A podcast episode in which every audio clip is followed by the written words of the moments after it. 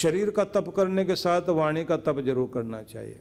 वाणी का तप क्या है? अनुद्वेग करम वाक्यम सत्यम प्रिय हितम च यत। स्वाध्याय अभ्यसनम चैव वांगमयम तप उच्यते।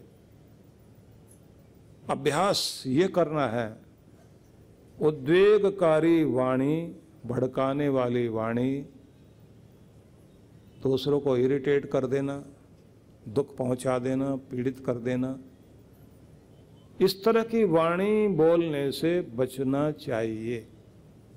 इसमें आपके वो सब चीज़ें आ जाती हैं जो ताना वाना देने की आदत होती है, टोंट कसने की आदत होती है, आलोचना करने की आदत होती है, निंदा चुगली करने की आदत होती है, दूसरों को भड़काने और बहकाने की आदत होती है, दूसरों के रिश्तों में आग लगाने की आदत होती है। सही सही काम करने वाले लोगों को रोक देना, उनका मन खराब कर देना, ये जितनी भी चीज़ें हैं, वो सब कहते हैं खतरनाक हिंसा है। मतलब जितनी हिंसा आप अपने हाथों से करते हैं, उससे भी कहीं ज़्यादा हिंसा व्यक्ति अपनी वाणी से करता है। हाथ से उतनी चोट नहीं पहुँचती, जितनी वाणी के द्वारा चोट पहुँचती है, शब्दों के द्वारा चोट पहुँचती है। शब्द साधारण चीज़ नहीं है। बहुत अद्भुत शक्ति रखते हैं। शब्दों को ब्रह्म कहा गया। शब्दों को तीर भी कहा गया। शब्दों को पुष्प भी कहा गया। शब्द से बढ़कर फूल दुनिया में नहीं है। बढ़िया शब्द बोलकर आप जो असर छोड़ सकते हैं, अनेक तरह के गुलदस्ते देने से भी वो असर नहीं पड़ेगा। अगर आपको ठीक ढंग से अच्छे शब्द बोलने आ जाए।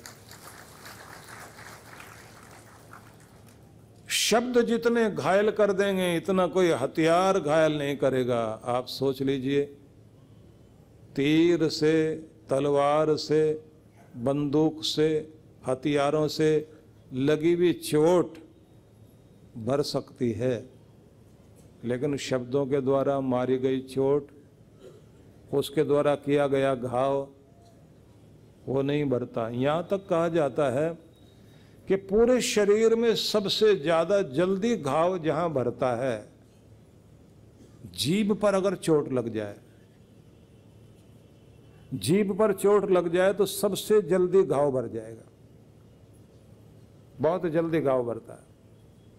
जीभ कट जाए, दांतों से कट जाए, बहुत जल्दी, क्योंकि वहाँ तो कोई मरहम पट्टी भी नहीं कर सकते।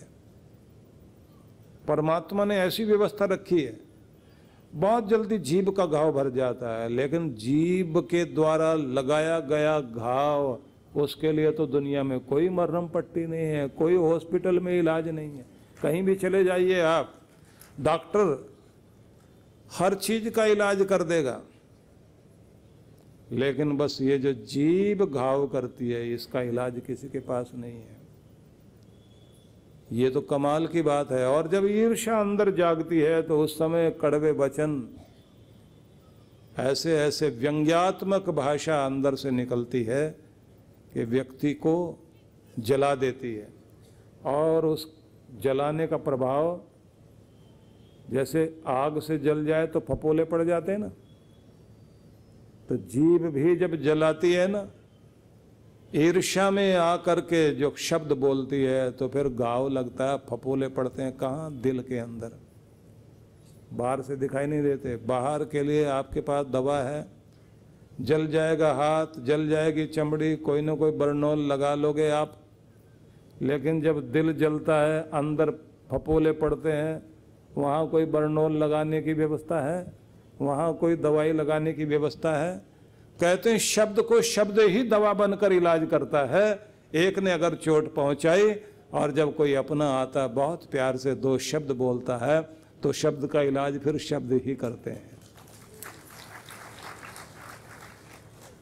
रोते हुए इंसान को जब कोई ये कह देता, घबरा मत, मैं हूँ तेरे साथ, कोई साथ दे ना दे, मैं तो हूँ ना। कोई तेरा हो ना हो, मैं तो हूँ। बस इतना वचन कितना कमाल का काम करता है। और यही कमाल का वशीकरण है। बस इतनी बात याद रखनी है। वशीकरण एक मंत्र है। तज तज दे वचन कठोर। कड़वा बोलना छोड़ दीजिए। दुनिया आपकी अपनी हो जाएगी।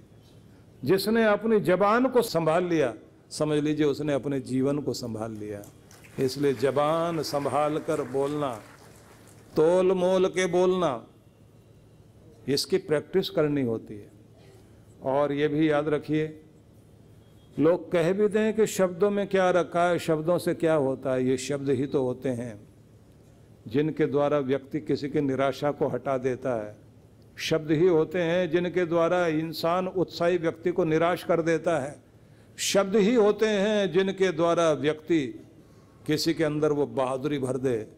कि कायर भी वीर बन जाए, और शब्द ही होते हैं कि वीरों के अंदर भी कायरता का संदेश भर दिया जाए, सिर पकड़कर बैठ जाएँ। पूरी दुनिया ही शब्दों से चलती है। इसलिए शब्द ही मंत्र है, शब्द ही विद्या है, शब्द ही ज्ञान है, शब्द ही ब्रह्म है। शब्द को अक्षर भी कहा गया, मिटता नहीं, ये रहता ज़रूर है। इसलिए कुछ भी करो, जबान को, जिह्वा को बहुत संभाल कर प्रयोग करो। सुनने की भी आदत डालनी चाहिए, लेकिन सही बोलने की आदत भी डालनी चाहिए। सुनने के लिए प्यारे परमात्मा ने दो कान दिए, बोलने के लिए एक जीभ दी। कानों के लिए भगवान ने कोई दरवाज़ा नहीं लगाया कि इसमें कोई ताला लगाया जा सकता। है कान में ताला नहीं लगता, लोग बोलते जाते हैं, सुनना ही पड़ता है। एक कान से नहीं, दोनों कानों से सुनना पड़ता है। दुनिया बोलेगी, आपको सुनना पड़ेगा। लेकिन परमात्मा ने एक सुंदर व्यवस्था की है। जीव के बारे में भगवान भी जानते थे कि ये बहुत खतरनाक चीज़ है। उसको ताले में, अंदर तिजोरी में बंद करने की व्यवस्था की। होठ भी लगाए, दांत भी लगाए पूरा पूरा इंतज़ाम रखा। उसके बाद भी लप लपाती भी ऐसा काम कर जाती है, कहीं ना कहीं झगड़ा करा के आती ज़रूर है। रहीमन जिब्वा बावरी, कह गए सरग पाताल। रहीम ने लिखा है कि जिब्वा पागल हो गई, ऊँचा नीचा बोल गई। रहीमन जिब्वा बावरी, कह गई सरग पाताल, ऊँचा नीचा बोल गई आप तो कहे भीतर भाई, आप तो कह करके अंदर चली गई। आप तो कहे भीतर भाई, जूती खात कपाल, सिर के ऊपर जूते पड़ रहे हैं। ऐसा काम कर जाती है। खुद काम कर जाएगी और जाके अंदर छिप जाएगी, पिटता है सिर। अब जब सिर पिटेगा तो लोग मारते रहते हैं और सिर क्या कहता है? मैंने थोड़ी गलती की। जिसने गलती की उसे मारो। तो लोग क्या कहते हैं? तुम्ही ने तो छिपा रखा उसको अंदर, निकालो बाहर, तब तो इलाज करें, ना जबान खींच के लेंगे। लोग कहते हैं ना, जबान खींच लेंगे। जबान तो तब खींचे ना जब जबान बाहर आए। वो आती ही नहीं। अंदर छिपी रहती है।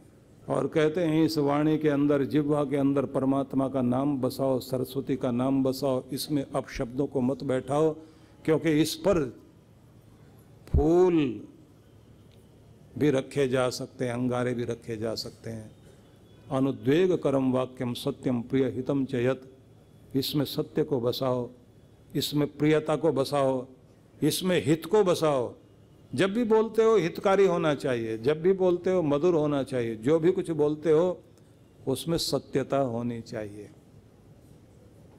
तब तुम्हारी वाणी शक्ति बनती है, शब्द ब्रह्म बनते हैं, शब्द याद रखे जाते हैं। तुम्हारे जाने के बाद भी आखिरी में तुमने क्या बोला था, वो याद रखा जाता है कि आखिर में मुझे ये बोल के गए थे। और ये किसी को पता भी नहीं कि आखिरी टाइम कब आ जाए। तो जब भी बोलते यही समझ के बोलो कि ये आखिरी शब्द है, याद रखा जाएगा। तो ऐसा ही बोलो कि आप याद रखे जाएँ और आप याद रखे जाओगे अपने शब्दों से। आपके शब्द, आपका व्यक्तित्व है, आपकी पर्सनैलिटी है। किसी के बोलने से उसके खून का और खानदान का पता लगता है।